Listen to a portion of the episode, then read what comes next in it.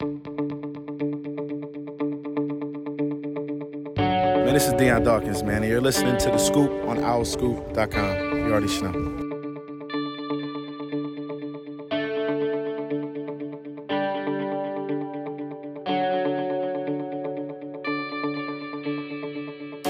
What's up, everybody? Welcome back to the Scoop, OwlScoop.com's podcast. This is season nine, episode five. I'm John DeCarlo. Declan Landis is with me today. Not a full house. No Kyle Gauss, no Ramir Vaughn, no Johnny Zwizlak. Hopefully, we'll have them back next week. Got a great show for you guys this week. We'll review Temple's 36 to 7 loss at Rutgers, which was not so great. Uh, preview Saturday's game against Norfolk State. You'll hear from Stan Drayton, Joquez Smith on this podcast this week. We'll also answer your mailbag questions as well. Got a little bit of basketball uh, for you as well in terms of a recruiting update.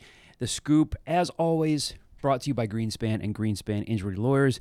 If you've been injured while on the road or the highway and the crash was someone else's fault, the insurance company is not going to be on your side. You need us, Temple Law grads who will fight hard to get the compensation that you deserve. We only get paid if we win. So in Pennsylvania or New York, calls today at 215 261 7359. That's 215 261 7359. And you can find them on the web at greenspans law.com. That's greenspans law.com. Declan, John, how are you, buddy? I'm good. How are you? Good. What did you think of the trip to Rutgers? It was a lot of fun. It was uh, it was kind of stressful. Um, so for those of you that don't know, and if you don't know, now you know. I think that's a famous thing. Maybe. Yeah, it is. Yeah. Um, I am also the sports editor at the Temple News, so I was kind of wearing two hats on Saturday, which is not a bad thing. You know, I Mhm. normally wear three, so it was one less one on the night. Yep. And um, so it was a little stressful because we traveled in separate cars. You know, I went with you, Mhm. and my TTN guys came up after us, and they left maybe like 15 minutes later, Mhm. but they they were like an hour and a half behind us, and it was just a mess. So Ramir was nice enough to wait outside for me as we did our uh, tailgate takeover live Mhm. stream before the game. Mhm. So everything after that was fun, except for maybe the game itself. But uh, Yeah. well, at least the fourth quarter. But it was cool. I liked it. I mean, the stadium was it was a cool atmosphere. Uh, the the locker room, like or the the press room, excuse me, going around the stadium Mhm. and down the stairs. That was pretty cool. They definitely play to their audience. They definitely do. Definitely played it. Played to the the fan base. A lot of uh, Sopranos references. Yes. Can I? May I steal this for a second? Because Sure. they their theme of the night, right, was was blackout, hmm and that meant for to them at least that every like thirty seconds they played ACDC's Back in Black. Which I'm, yeah, we're all sick of now. I cannot ever listen to that song again. like I just cannot do it. And I said to Rymir before the game, I was like, man, you know, over under five and a half times that we hear uh, Back in Black ACDC. And he said throughout the game or whenever, I said, whatever you you interpret. I think he took the under. We must have heard it 35, 36 Mhm. times. And it hit me before the game. Why are they not using the Rolling Stones Paint It Black, which the lyrics are literally I see a red door and I want to paint it black and it made me angry. We didn't hear it once, okay? Maybe I'm in the wrong calling. Maybe I should be in marketing. Could be that it's. I don't know. I don't. Maybe I'm giving them way too much credit Uh-huh. to think this deeply on it. Paint in Black is about Vietnam and Is all the atrocities that happened there. Okay, valid. Red Door, Paint It Black. Like it's about, uh, uh, you know, an American soldier like having a hard time with what he sees. I don't know. Or maybe they just, maybe they don't care. Yes. Maybe they're just like, we are forcing the ACDC thing here. They And- did play Born in the USA though, which has Mm. the same sort of message. Yeah, Several maybe. times, by the way. maybe. But also Bruce Springsteen is Jersey. So, I heard that. yeah, you know, Asbury yeah. Park, I believe. Yeah, not too far away. Yeah, the boss. Yeah, but uh, the results, as we'll, we'll get into a little bit later, not good at all. That was at one point a six point game, and then it got out of hand in a hurry. Rutgers reeled off 23 unanswered points. Famous number fives. Famous number five, the first person that came to mind was Tyrod Taylor. He's the first person that came to mind. There's a nice, there's a nice hearty laugh for everybody. yes. Of all the, not Donovan McNabb, not Joe DiMaggio, Not Brooks Robinson. That's for Javon. Joe Flacco. Yeah, Maybe the Jets will give him a call at some point. Tyrod Taylor. What made you think of Tyrod Taylor? I don't know. My brain. Well, But it's right. And maybe Yeah. was Blake Bortles number five as well? Or did I just fully make that up? He might have been. I don't remember. But Might have Tyrod been. Taylor is my answer He, for he you. terrorized Temple fans for a little bit. he did, yes. Yeah. I remember Those seeing that UCF game. Knights. Yeah. But yeah, so you literally have no other number fives other than Tyrod Taylor. I mean, I Are you just, just I trying to stay? You're just trying to stay true to the process. You're you're you're not obviously googling things like you were a few months have ago. Have not Googled in weeks. Have not There. Googled in Proud weeks. of you. Thank you. It's it's getting to be a struggle though because, I mean, the early numbers are easier than the later numbers, obviously. Mhm. But, I mean, you get a number like five, and you mentioned so many good fives, and the only person that came to mind was Tyrod Taylor. It's good. It's good. I'm proud of you. Thank you. Thank It's like you. you didn't didn't look at your phone. You're like the ethical guy during Quizzo who's like, I'm, I'm not gonna. Look I'm at my not doing phone. it. I'm not doing I'm it. not doing it. Even if that Quizzo host looks the other way and goes to the bar and gets a drink, I'm gonna. I'm gonna. It's for the love of the game, John. you know? Exactly. It's uh, I got a good one next week though, so stay tuned. Ooh. Yeah. All right. My number my- six? My hero. Yeah. Your hero. My hero. Mm-hmm. Number six. So oh, that'll be Bubby Brister then. I have no idea who that is. A- I, I wouldn't expect you to. Career backup quarterback in the in the '80s, but uh, I don't know. I don't know. There, see, there's a random one. Who Ah. would- why would I be thinking of him? There you go. Don't know. Yeah, getting back to uh, what we saw Saturday night. Again, for for Temple, the shame of it all is, and this is just my opinion. I still think this is a Rutgers team that they lost to that might win three team uh, might win three games in the Big Ten this year. I'm not trying to take any credit away from a team that, that beat Temple 36 to seven, but I still don't think they're all that great. Know, This is a 13 to seven game, like I said, early in the fourth quarter, nine seconds into the fourth quarter after EJ Warner's nine yard touchdown pass to Dante Wright on fourth down. Gutsy throw, gutsy call, made it a 13 7 game at that point, and then Temple just completely broke down. Rutgers, like I said, ran off 23 unanswered points the rest of the way. Kyle Monangai, Stan Drayton called an NFL level back on, on Monday's press conference. I mean, he just destroyed Temple on that next drive. I think it was a seven play drive. He had six of those plays on runs, finishing off with a one yard touchdown run. He finished with 165 yards.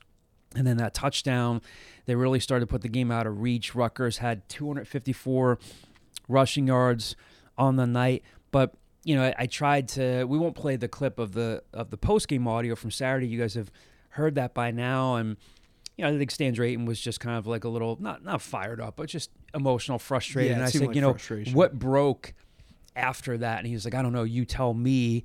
And then he was like, well, we're not a broken team. And I wanted to interrupt him, and say, no, I, I'm not saying you're a broken team, but something, you know, you guys kept hanging around and hanging around. Yeah. Yeah. And um, And it was very sudden. Like it was a very sudden collapse. yeah, It and was just all- like the second they broke off a long run. yeah, and all of a sudden Kyle Monangai looked like, uh, you know, just looked like a like a battering ram at that point, Yeah, and just could not be like Tank Bigsby. You really, Just had to shout out Tank. you're Bigsby. really, really hoping that Tank he uh, that he takes off this year as a I rookie. am. Yes. But um, yeah, I mean, just uh, uh, a, a tough loss for Temple in the sense that, look, I mean, that game eh, for as as poorly as they played in the first three quarters, it was there to be won. Spoiler alert: another offensive line combination. They're continuing to struggle with with youth and and inexperience there, and so Diego Barajas could not go at left tackle after Stan Drayton kind of gave us the indication that he had bounced back and he might be all right. Not kind of. He said that he was going to play on Yeah, and Monday. something must have turned on Monday. yeah. Um, whether it was an X-ray, an MRI, I don't know. Because Luke Watson, you know, talked about how oh, I started getting reps, more increased reps. Um, if you listen to his interview with reporters from Tuesday, he was getting a lot of those those left tackle reps from Tuesday on. So he started left tackle. Jackson Pruitt moved from right guard to left guard. Rich Rodriguez at center. Wisdom Quarshie came back, played at right guard, and then Victor Stoffel at right tackle. And those five guys played all 78 offensive snaps in the game. Um, pointed this out in a story that's up on the site now. Think Rutgers was just really in you know third and manageable situations most of the night. Mhm. They they averaged a little less than six yards to go on third downs and converted 53% of them. That was a big part of the game. And, and another thing that that Mir asked Stan Drayton about, um, uh, or he asked actually asked Jordan McGee about it on after the game. on Saturday night, and then I asked um, asked Stan about it. You know, Jordan McGee played 57 snaps, and then Yvandy Rigby played just 36 snaps. Uh, and then on that that drive where Monangai really just ran the ball down their throats. Like I said, it was McGee, Jacob Hollins, and DJ Woodbury as the linebackers on that drive. When, like I said, when Monangai came back out and really just took control of the game, made it a twenty to seven ball game. I asked Stan about that on Monday in his Monday press conference, and as you guys know by then, no no different than when Nick Sirianni has a chance to look at film or any NFL coach gets a chance to look at film. Same thing for Stan Drayton. He's had a little bit more of a chance to decompress. And I asked Stan Monday about why Jordan McGee and particularly Andy Rigby didn't play as much Saturday night. And he, and he sort of kind of like chalked it up to, to load management and talked about trying to preserve the team for the long haul. I thought it was kind of an interesting answer. And it's not to say that that Corey Yeoman and some of these other younger guys aren't aren't worthy of playing. Uh, he he goes on, and you'll hear this clip in a second here. He, he goes on to say that that Jordan McGee played lights out, but you know, all these games matter for Temple. They're trying to get bowl eligible. They're trying to, you know, just take discernible steps forward from what they were last year. But um, yeah, Rahmir caught that, and you know, Jordan said, "Yeah, gave the other guys a chance to shine. I don't think it was any big deal, and it doesn't seem like it was a big deal, but." Um, and I don't know if, like, if Andy Rigby's in there, I don't know if it makes much of a difference. But it was something we noticed down the stretch. And here's what Stan Drayton said when I asked him about that on Monday. No, you know, one thing that we had from game one is those guys played a lot of football, right? And we still have a lot of the football season left for us. And, you know, I don't believe that they can play as much as they have been playing from game one to continue that, that play load and still be ready for us on the back end of the season. So um, we have to play our, our, our depth chart. We have to play those young guys to, to keep this team going at the level that we want them to go, and those guys have to develop and, and, elevate their level of play. So it wasn't a matter of them doing anything right or wrong. As a matter of fact, Jordan McGee played lights out. He had a really good game, really good game. You know, but it's the Corey Yeomans and the DJs of the world that, you know, at some point their number's going to be called, and they got to step up in those situations and, and play for us. And we wouldn't put them out there um, if we didn't think that they could help us win, they prepared and earned that right to be out on the football field, and you know, and we're in the business of giving them what they deserve and what they've earned. Now, on the bright side, maybe one good thing to come out of last Saturday night's game for Temple was the play of Joquez Smith, the true freshman running back from Tampa Jesuit High School. If you're a, a loyal fan of the Temple program and you follow recruiting, obviously you're you're looking at any running back they're bringing in given how poorly they ran the ball last season. Now, Joquez, unlike your, your favorite Temple football player, Kyle Williams, uh, did not have the benefit of playing in the spring. But uh, I noticed he was out there and suited up in warm ups after not playing last week, and I put that on our football board for our Scoop subscribers as something to look for. And then, and then, sure enough, he got in on that third series. Then later on in the game, he had runs of 12 and 14 yards, finished with 45 yards on nine carries, played 19 snaps. So it was really the the very definition of what is possible when you know when Stan Drayton said leading up to last weekend's game, look, uh, our runners need to be more decisive. They need to run through contact better. Basically implying like, hey guys, you know, it's not going to be like the parting of the Red Sea. You can't wait around for that. You have to be more decisive. You got to make some of your own holes there. And um, again, it's one game, but the start of maybe something there for, for Temple uh, with Joquez Smith. And so here's Stan Drayton talking about Joquez Smith when I asked him about him on Monday after seeing more film of him after the game. Very decisive runner, you know, uh, tough to tackle. You know, there was times where, you know, um, he gained yards, kept us on schedule when there was a backer in the hole that just couldn't put their pads on him, you know. So, you know, we're definitely going to continue to elevate his reps. You know, I think he's created some healthy competition in that room right now. You know, and uh, you know, credit to Saydee and Hubbard and and EJ. Those guys are rallied behind Joe. Um, they want to win. So if Joquez is going to put the production out there to help us win, I mean, I think we're all going to be pretty satisfied with that. So he's going to play more. You know, he, he does have some weaknesses you know, that those other guys feel for him. So um, they're going to play for us a whole lot, you know, and he's going to need them to, to be ready to go. But um, yeah, moving forward, he's going to touch the ball quite a bit for us. What'd you think of how he played on Saturday and what you saw differently after? Again, I'm at, look, it was a 36 to seven game. It's not like the floodgates open for Temple, but I think there was a, a discernible difference there after he started just giving the defense something to think about. Oh, there absolutely was. And, you know, when, firstly, when I pointed him out to you that he was in pads and warming up, thank you very much. You did. You I did. did, yeah. You know, I was a little offended when you. Is that why you were making a face at I me? made a face at you because I was like, I actually pointed it out, but it's cool. Um, but I think there was like kind better. of a. you feel better now. I do. I, I needed that out. I want there. you to feel better now. Thank That's you. I appreciate That's that. good. I just need my flowers. You know, everybody needs their flowers. Um, but I think it was kind of an initial shock. Like, just to, you know, I didn't expect to see him in- initially get as many touches, but even to be dressed. Like, I don't think he was. He was either dressed or, or and did not play week one, or was not dressed Yeah, at all. Yeah, they dress one. more. And again, like I was out, you know, two weeks ago, I was out with COVID. I wasn't there in the stadium, but for home games, they dress a lot more guys, like dress in quotes, Yeah. and then have them on the sidelines. But yeah, he, I mean, he was not. He didn't play. He wasn't Yeah. part of the game plan. even then, I don't even remember Yep. seeing him dressed. Yes, yeah. So the fact that he not only became an integral part of the offense by the end, but he made almost the whole team better. Mm-hmm. Like that touchdown drive doesn't happen if he's not getting like four to five yards at the beginning of the drive and having the defense kind of commit to the run game, which opens up the passing game as well. Um, and I I think, think he had the 12 and the 14 yarder on the drive that ended with the pass interference call that got reversed, right? It might have been, yeah. Yeah. Mm-hmm. But either way, I mean, it opened up the whole playbook. It seemed like there were plenty of opportunities for receivers to get open because now the defense had to keep an eye on him. And Mm-hmm. there were a couple runs too where they had the uh, the Big Ten network up in the press box, and you would look at the Big Ten network, and it looked like he would go under players into Mm-hmm. holes that were like impossibly small for him to to get two or three yards out of a run that probably shouldn't have gotten two or three runs. Yep. So the fact that he was able to keep them on schedule and moving the ball, which then led to more things. I mean, you could see EJ get more comfortable as well, passing the ball after that too. Mm-hmm. Yeah, yeah, and I mean, I, I mean, it's a given. I mean, I mean, football fan knows this. If you can give a defense something to think about when you're not just dropping back constantly, and we'll talk about this a little bit later in the episode here. I mean, Stan Drayton did say on Monday, like, look, I don't think that the Jackson Pruitt, who was making his first start at left guard after playing at right guard, and then Luke Watson bouncing up from guard to, to left tackle. I think he said something like that. I don't think they got overpowered, but they played like a freshman and a true freshman a lot of times.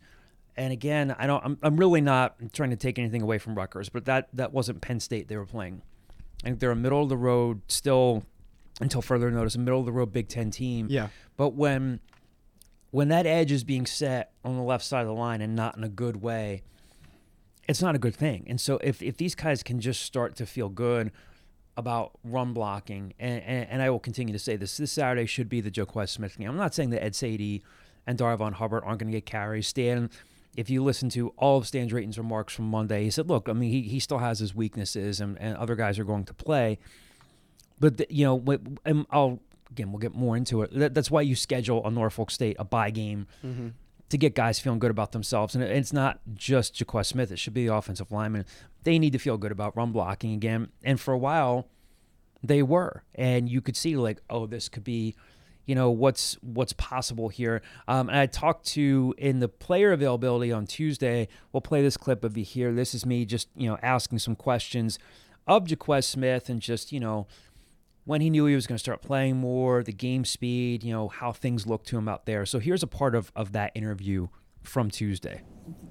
when did you start to know that you were going to be, you know, a lot more prominently featured in the in the you know the game plan heading to Saturday? I mean, pretty much after the Akron game, Coach came to me.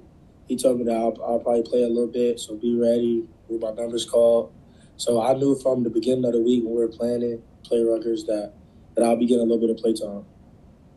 Was it just as simple as you know when we've asked Dan about this? He's like, hey, there's just obviously the natural progression of like a true freshman getting used to to college football. You, you played in some big environments down at Tampa Jesuit. Was it just as simple as like just taking a step at a time and having the confidence, like, okay, once I get to know things a little bit more, my time's going to come?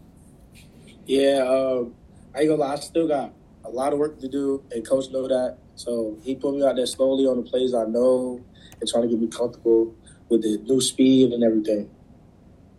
how was the, the, the play speed? About what you'd expect? A little bit different, or but I mean, obviously, you had a couple. You had a 12 yard run, you had a 14 yard run, and had some success out there. What what was it like once you got out there? Definitely, definitely faster for sure. But I mean, my O line did everything they had to do, open up the holes, perfect play call, so everything went smoothly. Did you notice anything? I mean, it did open up things for you guys a little bit once you were able to get a couple of double digit runs. Do you sense anything as you guys are in the huddle and you're going back out there? Do you sense anything differently or different about the way the defense reacts when you can pop off a couple of double digit runs? Um, they started playing a little bit closer, I see. So that's when we start hitting them over top with deeper passes, stuff like that. Just playing with them, trying to get. They're trying to figure out if we're gonna run it, throw it. So it opened up the offense what earlier you said that you still have a lot of work to do. What what do you still have to? Obviously, there any true freshman is going to have stuff to improve upon. Where do you think you do still need to improve? Um, just on my pass protections, um, recognizing blitzes, different stuff. Uh, my alignment, making sure I'm uh, I've got my reads together, different stuff like that. Just to, the last one for me, just purely as a runner. I mean, you ran for more than five thousand yards in, in a really competitive environment down there. I mean, did that just, that might sound like a simple question, but like, do you feel like you have like your identity as a runner at this level now, just given the carries you had there, the reps that you got, the, the environment that you played in? Does that just leave you more prepared for this level? Just the types of games you played in and just the, the sheer output that you had in high school? Yeah, just just working each each day and Coach Foreman getting me ready since I got here in the summer, just telling me different stuff I need to work on and how to get better each and every day. But yeah, I mean, just kind of wrapping up the the Rutgers game. It's another test for Temple now, where again, like Norfolk State will not be a test, but how much does Temple let this game linger? Because again, the final score wouldn't show it. I will keep saying it. I think that was a very pedestrian Rutgers team. They lost to, and they have to look at how do things get so out of hand? I, I think it was the, the, the Monangai drive after that just broke them. And after that, EJ Warner's trying to do too much. We have a mailbag question, not about that specific following series there, but we'll have to see how they how they respond.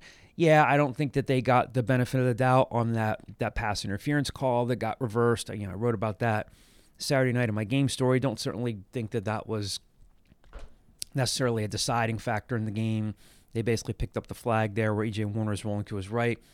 Throws to Edward Saydee. There's contact there. It looked like Ed was getting hooked at the end of it, but um, but yeah, I mean that that kind of reminded me of you know going way back some of the Temple Big East games of old where they're hanging around and hanging around, hanging around, excuse me, and then when things go wrong, they really go wrong.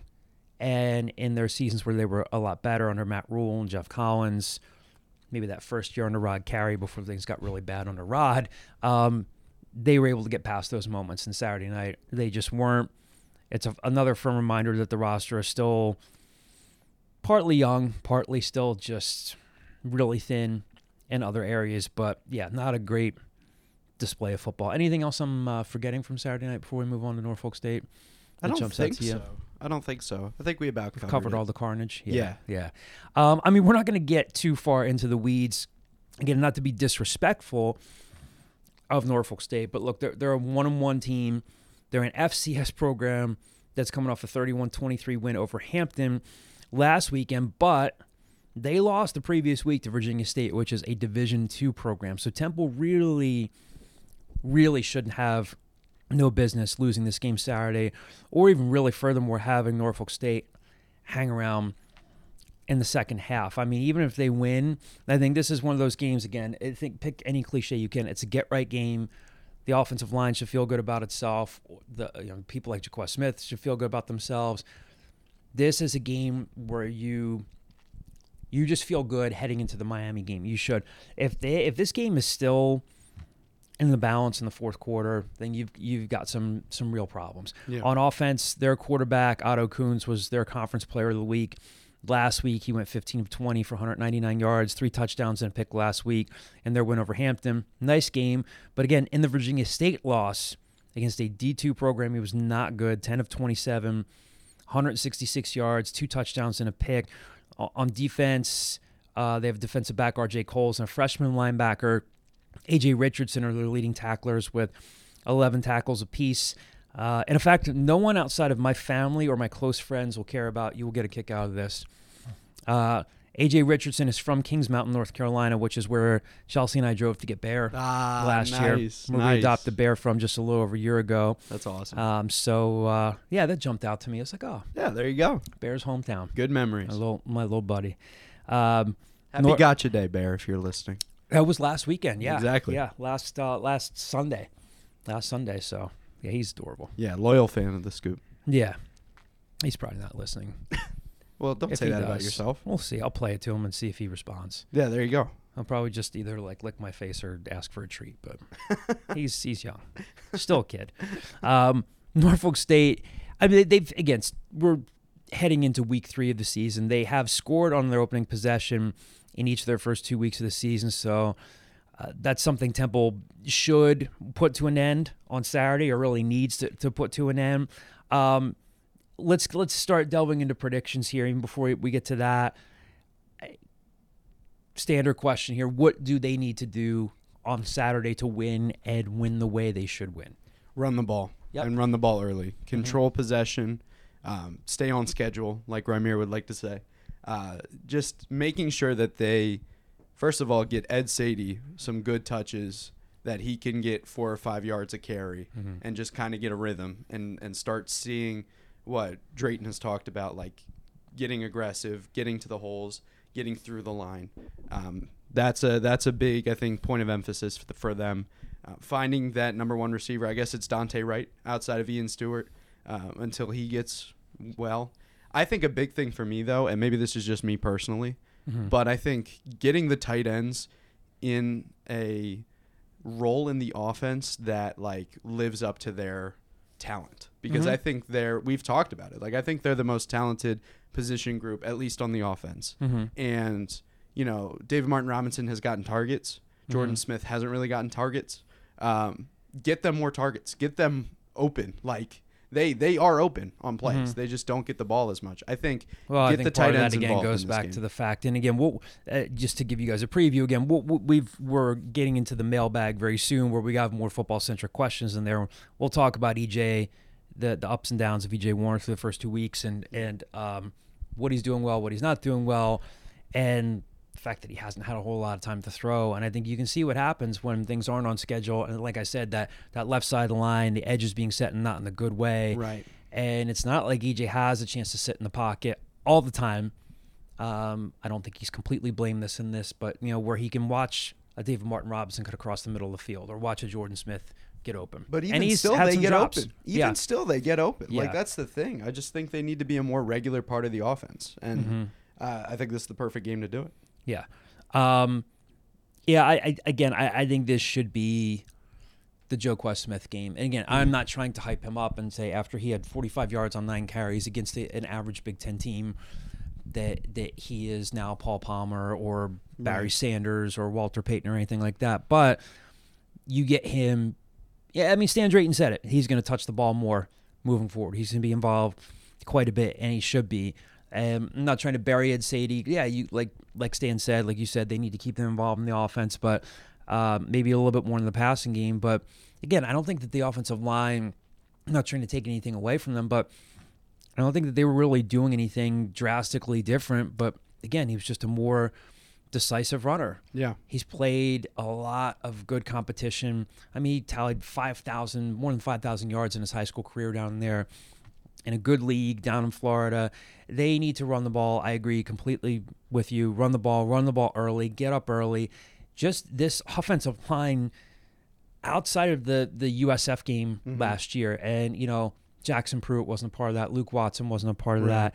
Um, they need to feel like, wow, we came out of a game and we controlled the line of scrimmage in a good way, but we weren't dropping back in pass blocking all the time. Mm-hmm.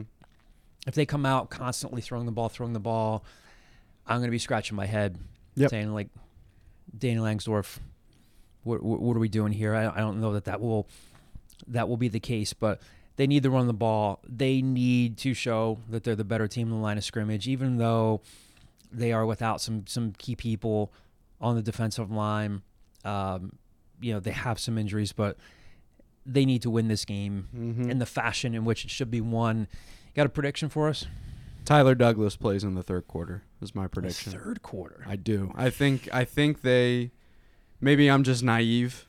Maybe I'm just. I want to cover the Hawaii Bowl while we're out there for the uh, Diamond Classic. Mm-hmm. Uh, but I think that they take control in the first quarter and they get on the gas pedal enough. The defense plays well enough that we're seeing a little Forrest Brock, a little Tyler Douglas. Maybe not at the start of the third quarter. You're skipping over Quincy Patterson. I think. I think. Yeah. I think I want to see the the other guys get a shot at Mhm. quarterback Yeah, because I think well. Quincy Patterson's kind of a known quantity. Yeah. Yep. So I, I yeah, point. I want to see some Tyler Douglas. I want to see some Forrest Brock. I want to see what they have to offer. mm-hmm. What about a score? Um, I had a score. Check the Temple News. I don't remember what I wrote though. It was it was high. It's high. I'm gonna go 34 to 10. Um, I don't know that you're gonna see backups in. I can't go from a 36-7 loss to Tyler Douglas is in the third quarter. True. If he is, hey, good good for them. Um, I think that you'll start to see backups rolling in first second series of the fourth quarter. Again, if they aren't, Yeah, we're in a whole I different think- conversation. yeah, exactly. But I think it should be something in the neighborhood of like a 38 to 10 win. There really shouldn't be a a matchup here that that Temple really is at a disadvantage. Mhm. Um, I, I think another thing that that um, that Stan Drayton talked about on Monday was that you know like they, they still don't have a kickoff spe- specialist that can put the ball in the back of the end zone. Chris Van Eekeren has has come up short there. The transfer from Purdue, he even put one kickoff out, out of bounds, which which hurt them. So that's still an area where they're lagging on on special teams. I think Dante Atten's been fine. Again, I don't think it's anything that should really cost them, um, but it's not like he's going to be rattled by a huge Mhm. home crowd on Saturday. I'd be shocked if there are more than fourteen or fifteen thousand fans there. The Temple fan base is very fickle. They ride with the Raves. They're not going to be happy after a 36-7 loss. So we'll see. But yeah, I, I think as you have said, and as I've said many times, this game needs to be put out of early. Put excuse me, put out of reach early. And if it's not, you got bigger concerns moving forward. Um, basketball notes to drop in here before we get into the mailbag. Our friend Ari Rosenfeld from Elite High School Scouting reported on Twitter today that uh, we're recording on Thursday that Adam Fisher and his staff are down visiting Dylan Battie. He's a 2022, excuse me, class of 2024 forward, and the son of former Temple forward Derrick Battie. So if you're from my generation, if you went to Temple and uh, followed the Temple program back in the 90s, Derrick Battie was a pretty good uh, power forward for John Chaney. So um, Temple's trying to get in the mix there. They're with them today. Uh, let's jump into the mailbag here. A lot more stuff to get into uh, in terms of this football program. So again, want to thank all of you who chimed in either on Twitter or on our message boards at owlscoop.com. Uh, first question here is from one of our subscribers. The the uh, the screen name here, excuse me, I can think, is uh, TJ Clark. Two part question. This is a good one. Uh, first part of his question Any explanation of why Layton Jordan has played so few reps? Do you have, and then do you have any insight into timeliness for key injuries to be available, uh, to be available, such as Ian Stewart, Demaric Morris, KJ Miles, Richard Dandridge? So, um, Great question on Layton Jordan. Uh, according to the data that we get from Pro Football Focus, and we, we normally have this just for our Scoop subscribers each Monday, but I'll put it out there now. He only played 16 snaps last Saturday. So um, I, I want to ask Stan about that a little bit more this week. You know, I mean, he can rush the passer, and it was a, it was definitely a major win for Temple to not lose him to the transfer portal. I don't know what kind of interest he got um, from people who were kind of poking around uh, middlemen trying to get, lure him into the portal. But, you know, I, I don't think there are any issues there with Lato, but it is kind of interesting that he's not, you know, for the production he's put out there, he's not a single digit guy. I don't know that the coaches, the players maybe view him as that guy who is just like, he's one of the unquestioned leaders around here. Again, I'm not trying to imply that he's a problem, but um, I don't know what the deal is there. I don't know if they're not happy with other aspects of his game, but yeah, 16 snaps. not a lot in a game that, that that's a big non-conference game early on. And so I mean, a lot of people have even just like friends of mine have just texted me like, well, "How come Layton Jordan's not out there more?" He's essentially a backup, but he's one of their best pass rushers. So I don't know if you have anything else you want to add on this, but Well, uh, every time that somebody's asked Stan about it, Yeah. and it's been a couple times now, Yeah. he's just said that they've been really high on Jacob Hollins. And I mean, Mhm. he's showed up, like he's played well, but has, it's no question that Layton's better at rushing the passer. yeah, Um, so I I would be interested. I don't know if Kyle could do this, but I'd be interested to see how many of those are third downs that Layton's playing. Yeah. Um, so I think I think that's really the only answer that he'll give us. You know what I Mhm. mean? But I do think I don't. There's got to be a way to get them both on the field, right? Yeah, and, and I could I could totally see Layton Jordan going out and having a good game on Saturday against an inferior opponent, but then is he going to do it against Miami and you know Right. Well, and the guy led the team up. in sacks last year. Yeah, Like, it's, so- it's, it's surprising. There's something going on. When I say there's something going on there, I don't mean anything major or like you know the guy is like a detriment to the locker room or anything. But yeah, 16 snaps is 16 snaps, and it's not it's not a whole lot. So it's something we'll continue to ask about. Uh, good question on the the injury front. Ian Stewart put out there on Instagram. Uh, after we talked to Stan Drayton on, on Monday, that uh, he had a setback that's going to have him out another six weeks. It was a stress reaction, right? Um, and so uh, a couple people I talked to have said, look, like Temple's not going to put out any sort of official statement this week, but no one would doubt the authenticity of it.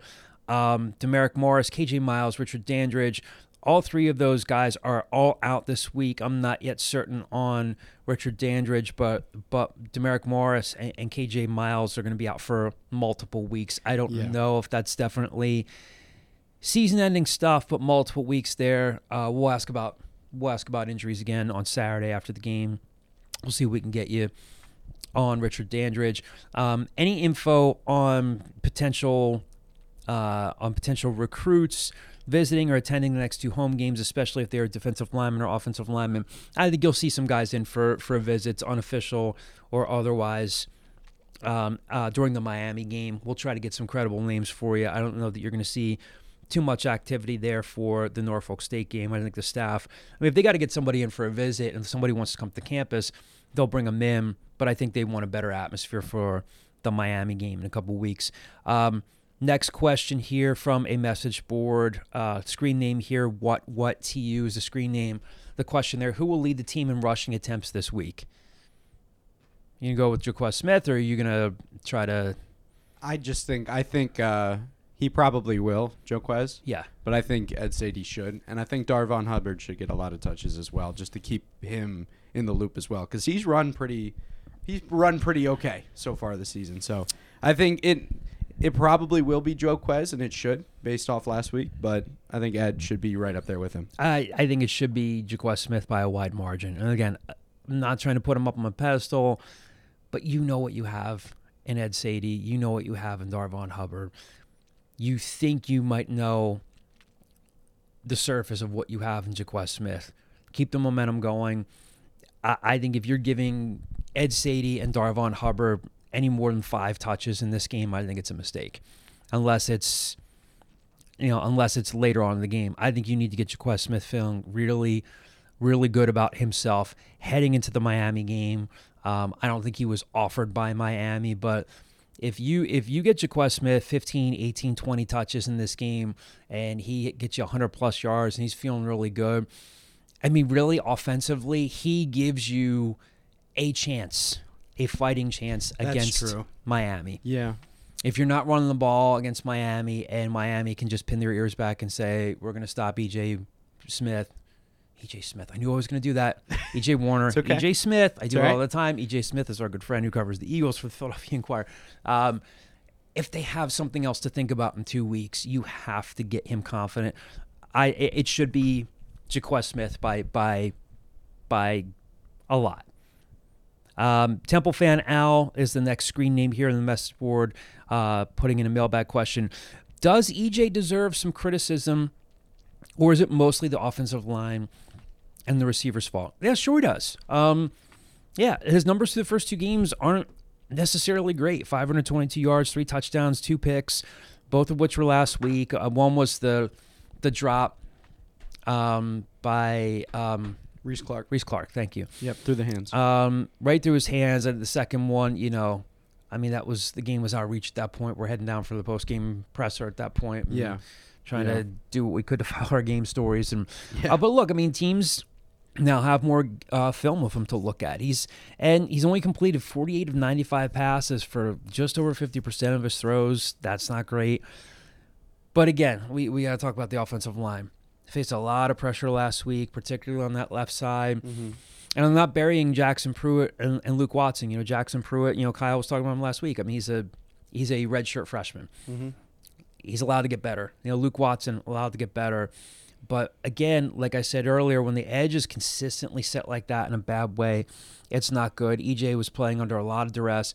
Um, but sure, he bears some responsibility here. So Stan was asked about this on Monday. Talked about that um, regarding like what what EJ is seeing pre-snap and implied that he's trying a little too hard sometimes. And uh, this was what Stan had to say specifically about that.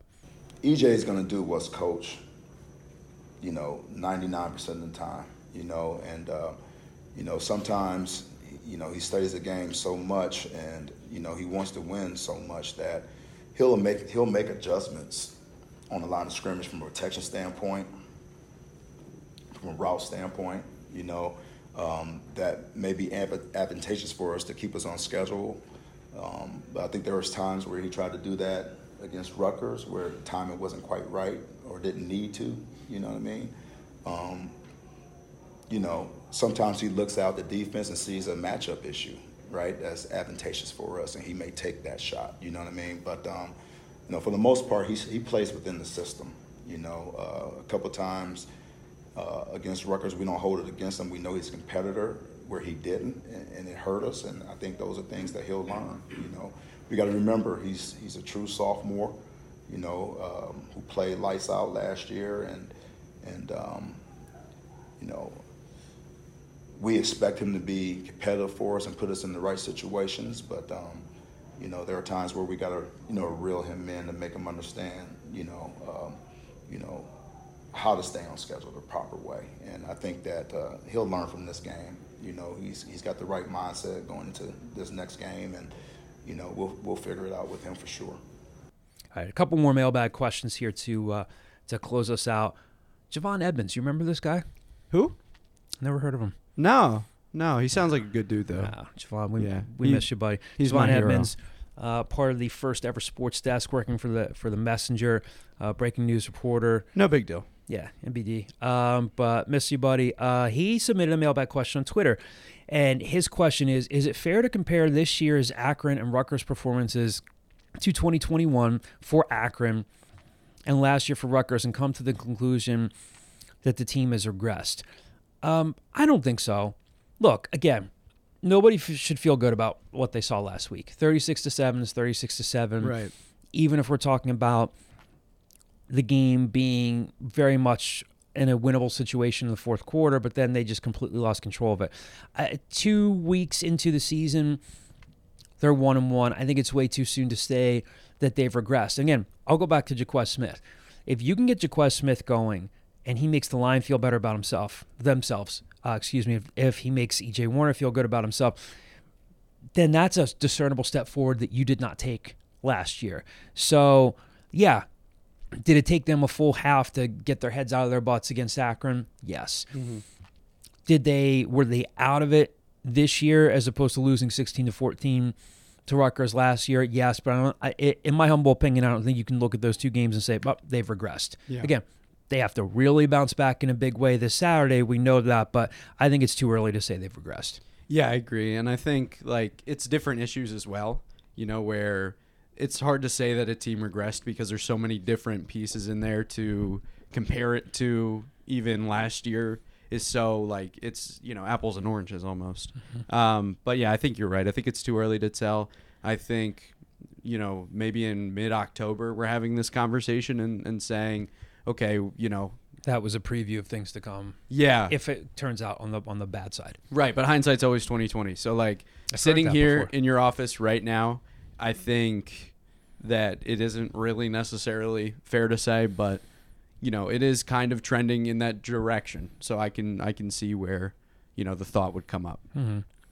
Final question to close us out. A little bit of a, a, a more abbreviated episode this week. Yeah, Um, short to the point. You know? TU Owls fan 2004 from our message board. Going off topic here. Little food question: hard tacos or soft tacos? It's a great. I'm gonna go to you, the the Taco Bell enthusiast. Have you eaten at other Mexican places other than Taco Bell? Yes, John. I've eaten. I wasn't other- asking. In a, s- I wasn't. a- I was asking. Sorry. Uh, there honestly there was no tone intended there. Like I want to hear. Like okay. Let us know in the comments. Was Let us there know in the tone- comments. Was, Was- there a tone? in was there a tone there? Was there John being a definitely jerk? Was there definitely was? Yeah. Kyle would Kyle would stick out. I'm with Declan here. Lay off. Hard tacos or soft or soft shell tacos. So I'll compare it to this because I think tacos are tacos, right? But I'm a really big nachos guy. Like I love chips and then like taco ingredients. Mm-hmm. So I'm always going to be a hard taco guy. I think if you have a soft taco, you might as well have a burrito. You know what I'm saying? Like you might as well just fold it over, put it in that way. Like I I I'd love either give me a burrito or give me nachos and like a hard taco. Um that's what I'm going to go with. That's fair. That's Yeah. very fair. I I am a soft shell taco guy, but and I say that only because they're my standard order. Haven't been to Taco Bell in a long time. Um, We could have changed that this love weekend. the. Where were we gonna stop at a Taco Bell? I told you there was one off one of the exits. I saw when we came up. It one. I mean, dude, it was one o'clock in the morning That's by the time prime we got out of Taco there. Bell hours. No, it's not. Yes, it is. By the way, that that whatever sorcery you guys got me that in that that energy drink you're welcome. You're welcome. You I unlocked mean, your helped. full potential. helped night. with the ride home. I was not tired. You know how people usually say like you use 10% of your brains? Yeah. Like you were using at least like 20, 25, 30. Definitely was not tired at all.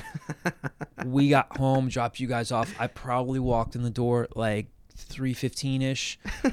I could not fall asleep. Yeah. Even if I did not have that energy drink, uh, I always it always takes me a little while to to unwind after um, after a long drive. But I was like Clorox wiping our kitchen counter, like doing like odd chores, and I was like, "What am I still doing up?" And I You're I welcome. don't, I don't blame you guys because it was better that I was safe and alert on the Yes, road. But man, yes. it took me, took me a while. To and then asleep. your house was clean when you woke up. You're welcome. yeah, yeah, Like there you're Yes. not you hadn't said one negative thing. yeah. Thank you. Mhm. Um, when I do order, like our favorite, and it's it's a it's a chain place. There are a bunch of El Limones. If you if you're living around this area, uh, we actually have an El Limon right around the corner from us in, in Howardtown, which is kind of cool. My standard order from them, I'll get a shrimp burrito, and then I'll get uh, a couple of tinga tacos, which is like the marinated chicken, delicious. So I will feel the difference between like a taco and a burrito, but that's fair. Soft shell taco, you fold it over. Yeah. Um, That's but I'm a soft shell taco guy. But um, I yeah, respect your opinion. Love El Limon, the Cantina, No both Cantinos though. in the city, very good. Right. Um, oh my gosh, what's the place in South South Philly um, that was right around the corner from us at 10th and Wolf? Um, oh come on, I have no I have idea. to look it up now. I have no idea. I don't go out much. Um, hold on, That's okay. Take your time. This is terrible. This is bad podcast. This is great Audio. audio. Los Gallos, Los Gallos, terrific place in South Philly. I don't want to say it's an undiscovered gem because a lot of people know it, but they have terrific Mexican food. Yeah. Not an official sponsor of the Scoop. Yeah, no free shout outs, but no, but well, it's too late for that. So I know. Anyway, we will have much more for you guys next week. A Norfolk State game to talk about, and again, if we're talking about anything other than a Temple win, then uh, yeah, we're gonna have it's some, gonna be a tough conversation. we're gonna have a lot of stuff to to, Yeah. to sort through. So It might be the longest episode ever. three hour episode of the Scoop I would do it. with intermissions, I could do it. with singing. I have a with two-hour. Saturday morning show every week. Check us out, WHIP episode. Radio. There you go.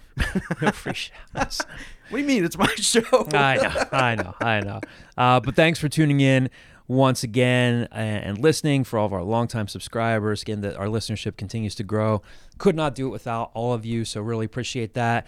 Hope you guys have a great time at the game. Hope you have a great weekend, whatever you're doing. Stay safe, happy, and healthy. We'll talk to you soon.